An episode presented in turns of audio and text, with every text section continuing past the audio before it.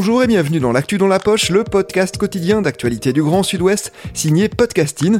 Podcasting, ce sont des entretiens avec des journalistes, des médias indépendants de la région qui sont nos partenaires, mais aussi des séries, des longs reportages et des interviews. Je m'appelle Jean Berthelot de Lagleté et l'épisode du jour vous est présenté par Inès Chiari de l'équipe Podcasting. Pour cet épisode de podcasting, nous vous proposons de replonger dans un fait divers qui a défrayé la chronique il y a de cela 25 ans et qui encore aujourd'hui reste un mystère. Marion Wagon, une petite fille de 10 ans, disparaît sans laisser de traces à Agen à la sortie de son école le 14 novembre 1996. Pour nous en parler, nous sommes avec les journalistes Vincent Deby et Guillaume Maury. Bonjour à tous les deux. Vous avez réalisé en tandem le documentaire Marion et moi. Pendant six mois, vous avez suivi les parents de Marion, ainsi que leur avocat Georges Catala et tous ceux qui ont vécu de près la disparition de la jeune fille. Pouvez-vous nous expliquer qu'est-ce que l'affaire Marion Wagon pour ceux qui ne la connaissent pas? Bah, L'affaire Marion, c'est une petite fille de 10 ans qui euh, va voir sa maîtresse en maternelle, parce que l'école maternelle est en face de son école primaire. Elle va lui faire un petit coucou. Elle dit au revoir à ses dernières copines. Elle se, elle part, elle part de l'école, elle se volatilise et c'est comme un, un, sucre dans l'eau, c'est-à-dire qu'elle se désagrège, elle se dissout et plus personne ne la revoit. Une enquête se met en route parce que tout de suite, le papa de Marion, sa maman, savent que c'est pas normal que Marion ne soit plus là. Le commissaire Courdès de Agen prend conscience tout de suite que cette disparition est inquiétante. Et malheureusement, comme ce, ce bout de sucre dissous dans l'eau, il va y avoir aucun témoignage capital qui va mettre les, policiers sur une piste. Et ça fait 25, 26 ans qu'on cherche Marion. Justement, près de 180 gendarmes et 20 000 chasseurs ont été mobilisés pendant toutes ces années pour la retrouver. Des milliers d'affiches ont été distribuées et il y a eu une véritable mobilisation de la région.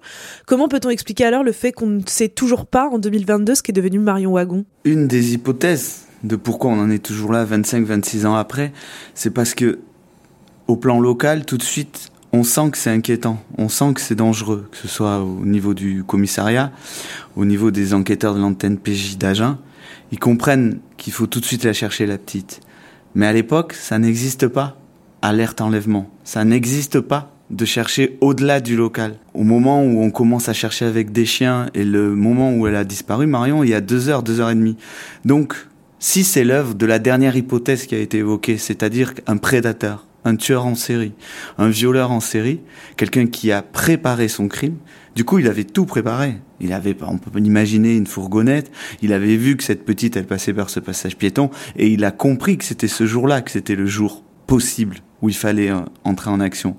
Et donc deux heures, c'est énorme. Donc deux heures, euh, elle pouvait être euh, déjà en Espagne, elle pouvait être au niveau de Poitiers, et donc au niveau local, on a beau se démener, bah, ça sert plus à rien. Dès l'alerte donnée quant à la disparition de Marion, la mobilisation de la police n'a pas été du tout immédiate. Et dans votre documentaire, il y a un moment marquant. On voit Michel Wagon, donc le père de Marion, critiquer le comportement du procureur qui croit justement à la fugue dans un premier temps, ce qui fait tarder les recherches. Est-ce là la grande erreur de cette affaire? Et pensez-vous que ce genre de situation pourrait avoir lieu encore aujourd'hui? Je crois qu'aujourd'hui, un enfant de 10 ans ou une enfant de 10 ans qui disparaît euh, qui est pas retrouvé euh, dans les minutes euh, qui viennent. Euh, la police, ne serait-ce que le, le, premier gardien de la paix, euh, prend les choses en main et prend les choses au sérieux. Là, le, le, le problème, c'est que on a essayé de temporiser très vite. Même si Roland Courdès a tout de suite a tout de suite pris les choses en main, et c'est peut-être peut-être peut-être le seul en fait qui a, pris conscience. Mais je pense que les premiers enquêteurs euh, du côté de Marion, euh, du côté de pardon de Roland Courdès ont pris euh, ont pris les choses en main. maintenant c'est voilà au niveau du parquet, au niveau de la justice que mais aujourd'hui non ça se reproduirait pas. Cette phrase elle a été interprétée très durement par les parents de Marion Wagon et Roland Courdès le flic dit pour lui c'est une phrase malencontreuse du procureur qui en fait temporise cette pression médiatique et euh, qui, veut envoyer balader un petit peu tout le monde. Mais en fait, dans les faits, depuis le début, ils travaillent dessus, ils ont jamais cru que c'était une fille. Les enquêteurs n'y ont jamais cru. Mais si tu veux, aujourd'hui tout serait différent parce qu'il y a un tournant. Marion Wagon, c'est un tournant énorme, comme l'affaire Lelandais est un tournant. C'est-à-dire que dans l'affaire Lelandais, dans la disparition de Maïlis, maintenant on sait que même dans un mariage, une petite fille n'est pas en sécurité. Aujourd'hui, ça paraît évident. Ça l'était pas avant l'affaire Maïlis.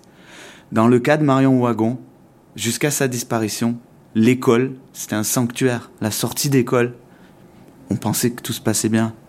Il n'y avait pas de problème. Moi, à partir de Marion Wagon, j'ai amené mes sœurs à l'école. Avant, elles pouvaient traverser la rue et tout, il n'y avait pas de souci. Ça a marqué un tournant cette affaire, autant que l'affaire Lelandais l'a marqué.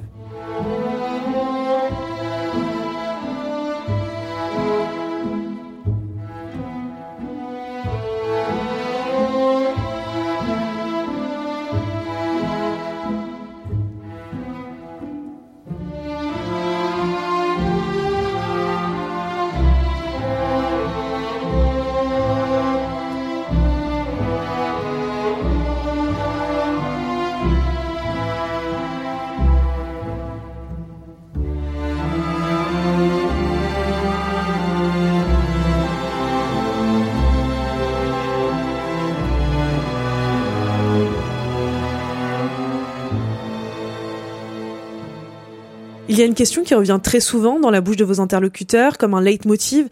Qu'est-ce qu'on aurait pu faire autrement? Peut-on dire que Marion et moi est un documentaire finalement de la frustration? Tu veux dire par rapport à, la réponse policière quelque part euh, Oui, il constate ça. C'est aussi c'est un film de la frustration, mais on n'a pas la réponse. Donc elle n'y sera pas dans le documentaire. Nous, on n'a pas la réponse. On fait le constat de ça aussi. On est un peu gentil, on n'est pas véhément, mais, on montre quand même que qu'on est au niveau zéro de l'affaire Marion. Donc il y a des choses qui bougent, hein. je pourrais en parler des heures, le Paul Cold Case à Nanterre, euh, on est en train d'essayer de faire des choses. Et d'ailleurs moi ce qui m'intéresse là-dedans pour avoir plein de faits divers, c'est qu'en fait dans un cold case ce qui manque c'est la mémoire collective. C'est-à-dire qu'un dossier comme Marion, il tient parce qu'il y a un flic qui le connaît par cœur et un gendarme qui n'est pas dans ce film, Yves Bordenave, il le connaît par cœur. Si ces gens meurent, c'est parti. Donc on a créé le pôle Cold Case à Nanterre, enfin la France a créé ça pour ça, pour qu'il y ait une mémoire collective. Mais il y a eu beaucoup de Cold Case qui sont sortis grâce à des directeurs d'enquête, des gendarmes, des flics qui sont des passionnés et qui ont jamais lâché et qu'on allait taper à la porte comme ça et leur demander on en est où, on a telle lettre anonyme, on a eu tel coup de fil, qu'est-ce que t'en penses? Et eux tout de suite savaient que c'était important parce que c'était les affaires d'une vie. Et aujourd'hui, on essaye de remédier à tout ça et de se dire que c'est le béaba, un tueur en série dans les années 80, il a pu voyager en Europe, en France, et on, on, on, relie tous ces, tous, ces, tous ces dossiers. Mais oui, Marion, c'est un, un, doc de la frustration. Euh, c'est l'éloge aussi. Qui, cette frustration, je pense, elle passe par cette lenteur, par ces archives qui prennent de la valeur au cours de 20 ans, par cette musique, par Bruno, là, qui a fait cette musique, qui évoque cette lenteur, ce temps qui passe. Euh, et encore une fois, bon, bah, malheureusement, il n'y aura pas la réponse dans le film. Quoi. Et vous, en tant que réalisateur, étiez-vous justement frustré de ne pas pouvoir apporter une réponse à votre public? Notre cadre, c'est pas de d'aller euh, donner des réponses, sinon on est des enquêteurs et, et on et on va euh, mm. Euh, voilà, on va nous demander pourquoi vous faites ça et pourquoi vous n'êtes pas plutôt euh, enquêteur, policier ou gendarme. L'utilité de ce qu'on peut faire, parce que souvent on se dit on fait de la télé, c'est futile, etc. Mais si on peut aider, euh, ne serait-ce que les protagonistes de notre film, des gens qui regardent, à se sentir moins seuls, à se sentir épaulés, on a rempli notre mission et Là, vous avez des gens dans les écoles de journalistes qui vont vous dire non, mais on fait pas des films pour euh, pour aider les, les protagonistes. Moi, j'ai envie de leur dire mais si, en fait, euh, voilà. Moi, j'ai fait un film sur des une, coiffeuse qui qui marie des des célibataires. Et ben, euh, j'ai reçu des, des messages pour me dire bah, je me sens mieux maintenant ou je vais aller voir cette coiffeuse. Voilà, donc et franchement, pour moi, c'est le le plus beau cadeau, c'est ça. Donc vous racontez dans votre documentaire qu'en avril 1997, la cellule Marion est créée. Et à ce moment-là, il y a de nouvelles innovations qui se mettent en place comme le morphing qui permet de vieillir euh, le visage, les traits euh, d'une victime sur une photographie. Est-ce que l'affaire Marion marque finalement un tournant dans les enlèvements d'enfants selon vous? Oui, il y avait cette volonté, cette phrase, elle revient plusieurs fois parce qu'il y a plein de choses qui ont été utilisées là euh, que ce soit euh, l'appel à témoins qui soit diffusé massivement en France, que ce soit le morphing, que ce soit même l'organisation des gendarmes à l'époque, c'est-à-dire que fonctionner en cellule comme ça, ils avaient été traumatisés évidemment par l'affaire Grégory, donc ce fonctionnement en cellule a une, a une ampleur aussi grande, waouh, je pense que c'était l'une des premières fois, après il y aura l'affaire Allègre qui sera aussi énorme, mais euh, oui, il y a eu beaucoup de premières et ça, on n'a pas pu vérifier si c'était vrai ou quoi, mais en tout cas, l'affaire Marion Wagon y a contribué à ce que euh, le plan alerte enlèvement arrive en France. On peut pas dire c'est l'affaire Marion Wagan. il y a eu Mouzin après. Il y a, a Estelle Mouzin. Il y a une concordance de faits divers, une conjonction de faits divers qui fait qu'on arrive à alerte enlèvement, qui est un dispositif canadien et qu'on va l'adopter. Donc euh, oui, Marion, euh, Marion Wagon a contribué à, à, plein de changements, euh, même si c'est dramatique, évidemment. Annie Gourgue de l'association La Moine et puis euh, le père d'Estelle Mouzin ont vraiment alerté les pouvoirs publics sur euh, la nécessité de mettre en place cette alerte enlèvement qui aujourd'hui permet de sauver des vies. Donc, oui, ça a été un Marion parmi d'autres. Voilà, a permis de rappeler la nécessité euh, que tout de suite, dans les toutes premières minutes, les premières heures, on se mobilise de manière massive pour, euh, euh, pour recueillir un maximum d'éléments. Vous avez mis à peu près six mois pour réaliser votre documentaire. Quelle en a été la genèse et pourquoi justement vous avez décidé de faire ce documentaire 25 ans après? Guillaume et moi, on a une quarantaine d'années. À l'époque de Marion, on avait 15, 16 ou 18 ans. Et moi, j'ai vu les, les, affiches de Marion euh, dans les cabines téléphoniques, dans les, dans les gares. Et c'est ce que disait aussi très justement Guillaume, c'est que ça nous a marqué comment une petite fille comme ça, avec ce visage si doux, peut euh, se volatiliser et être comme ça placardée sur euh, tout un tas de magasins, d'établissements de, publics. Ça laisse libre cours à un, imaginaire à une fascination et une forme de vertige. Et c'est ce vertige-là qu'on est allé euh, raconter en fait.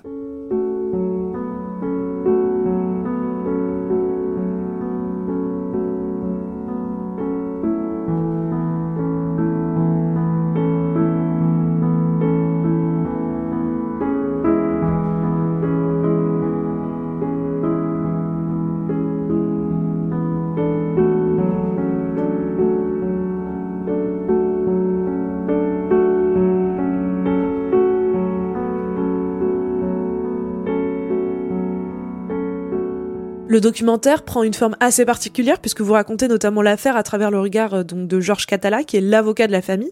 Il va notamment replonger dans ses souvenirs, partager ses états d'âme. Pourquoi avez-vous opté pour ce choix éditorial? Georges, on le rencontre, il est 21h, il fait nuit, il fait gris, il fait froid.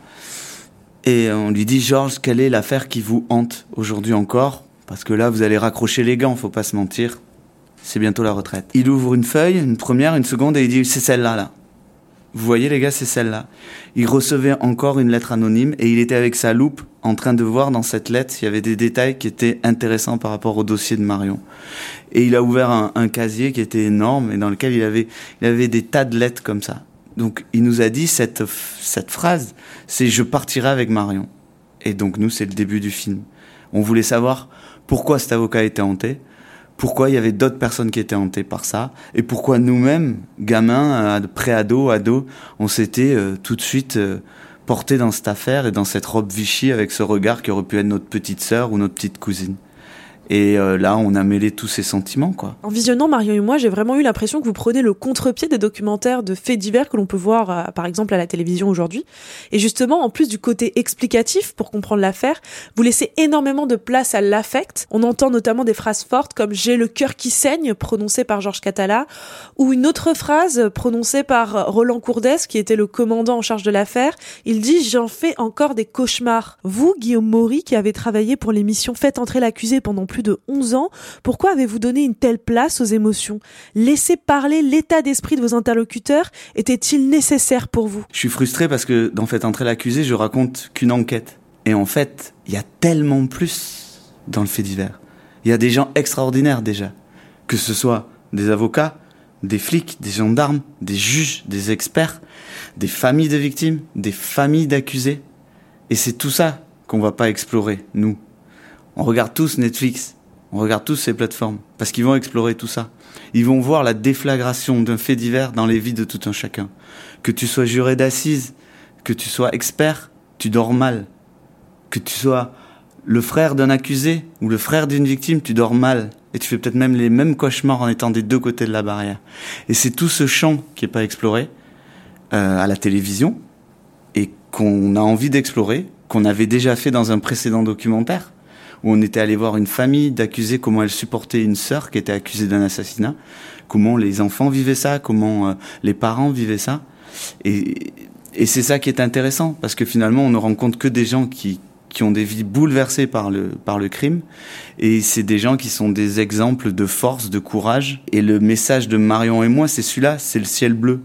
C'est euh, ce que nous dit Michel Wagon, c'est ce que dit Françoise Wagon, c'est qu'il y a toujours un coin de ciel bleu et il faut toujours tenir debout. Donc si on peut faire entendre à quelqu'un que malgré tous les problèmes qu'on a, il y en a qui en ont des bien plus compliqués et qui sont moins abattus que nous, bah nous c'est peut-être quelque chose qu'on aimerait qu'on retienne de notre film. On a mangé avec Françoise et Michel Wagon. Et tout ce qu'ils nous ont raconté dans le documentaire, qu'ils en ont marre d'être l'étiquette des parents de Marion. C'est formidable. Tu, tu es avec eux, tu échanges. Évidemment, ils sourient. Évidemment, ils ont de la peine des fois. Mais ils sourient, ils sont drôles. Et ils sont comme ça, les gens. Et, et c'est ça qu'on oublie trop souvent, en fait, quand on voit le fait divers. Michel, euh, on l'a au téléphone. Françoise, on l'a au téléphone. Et voilà, on parle de tout et de rien avec eux. Il faut pas réduire ces, ces gens-là à ce qu'ils ont vécu. Bien sûr, ça prend une place énorme, ça envahit tout le spectre de leur vie, mais ça reste des humains avec des, des sentiments euh, euh, divers et variés. Ils ont envie de rire, ils ont envie de pleurer pour autre chose que pour Marion. Ils ont envie de sourire, ils ont envie de s'émouvoir, voilà. Et je crois que euh, c'est ça qu'on a aussi voulu expliquer. Et ils souffrent de ça, ils souffrent de cette image-là profondément.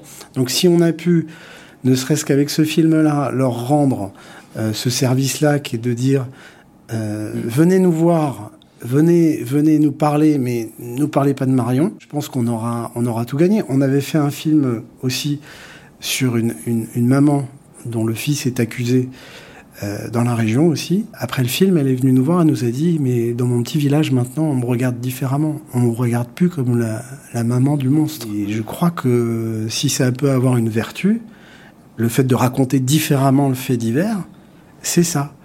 Il y a aussi un, un autre élément, c'est que le fait divers justement a, a exacerbé ça, a exacerbé euh, le fait qu'un accusé est un homme ou une femme fait uniquement d'ombre. Non, il y a de la lumière. Et nous, on va chercher cette lumière.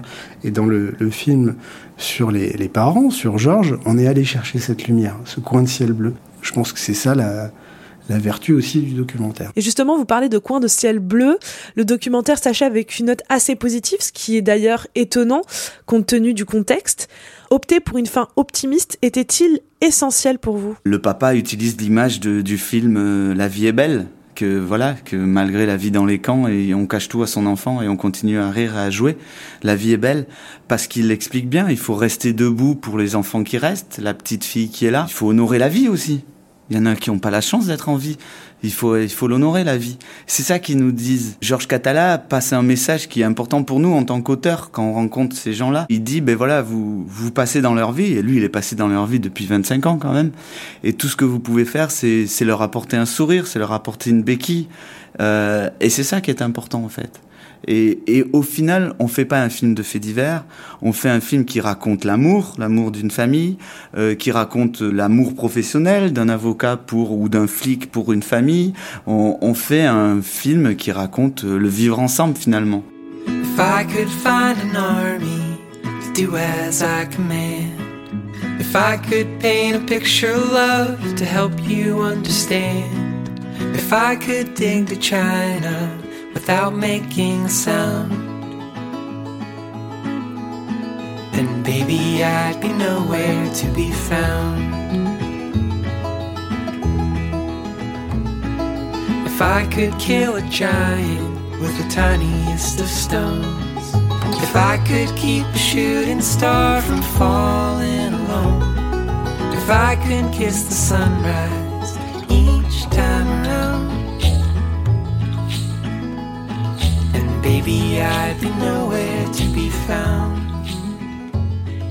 Vous êtes journaliste de profession et dans le journalisme, on nous apprend à parler des faits rien que des faits. Était-il difficile d'adopter cette posture? Je me rappelle d'une phrase, ça fait vachement pédant, mais les faits sont sacrés, les commentaires sont libres. Mais euh, on n'est pas journaliste là, on est auteur et on raconte des histoires. On vous prend par la main, on vous raconte une histoire.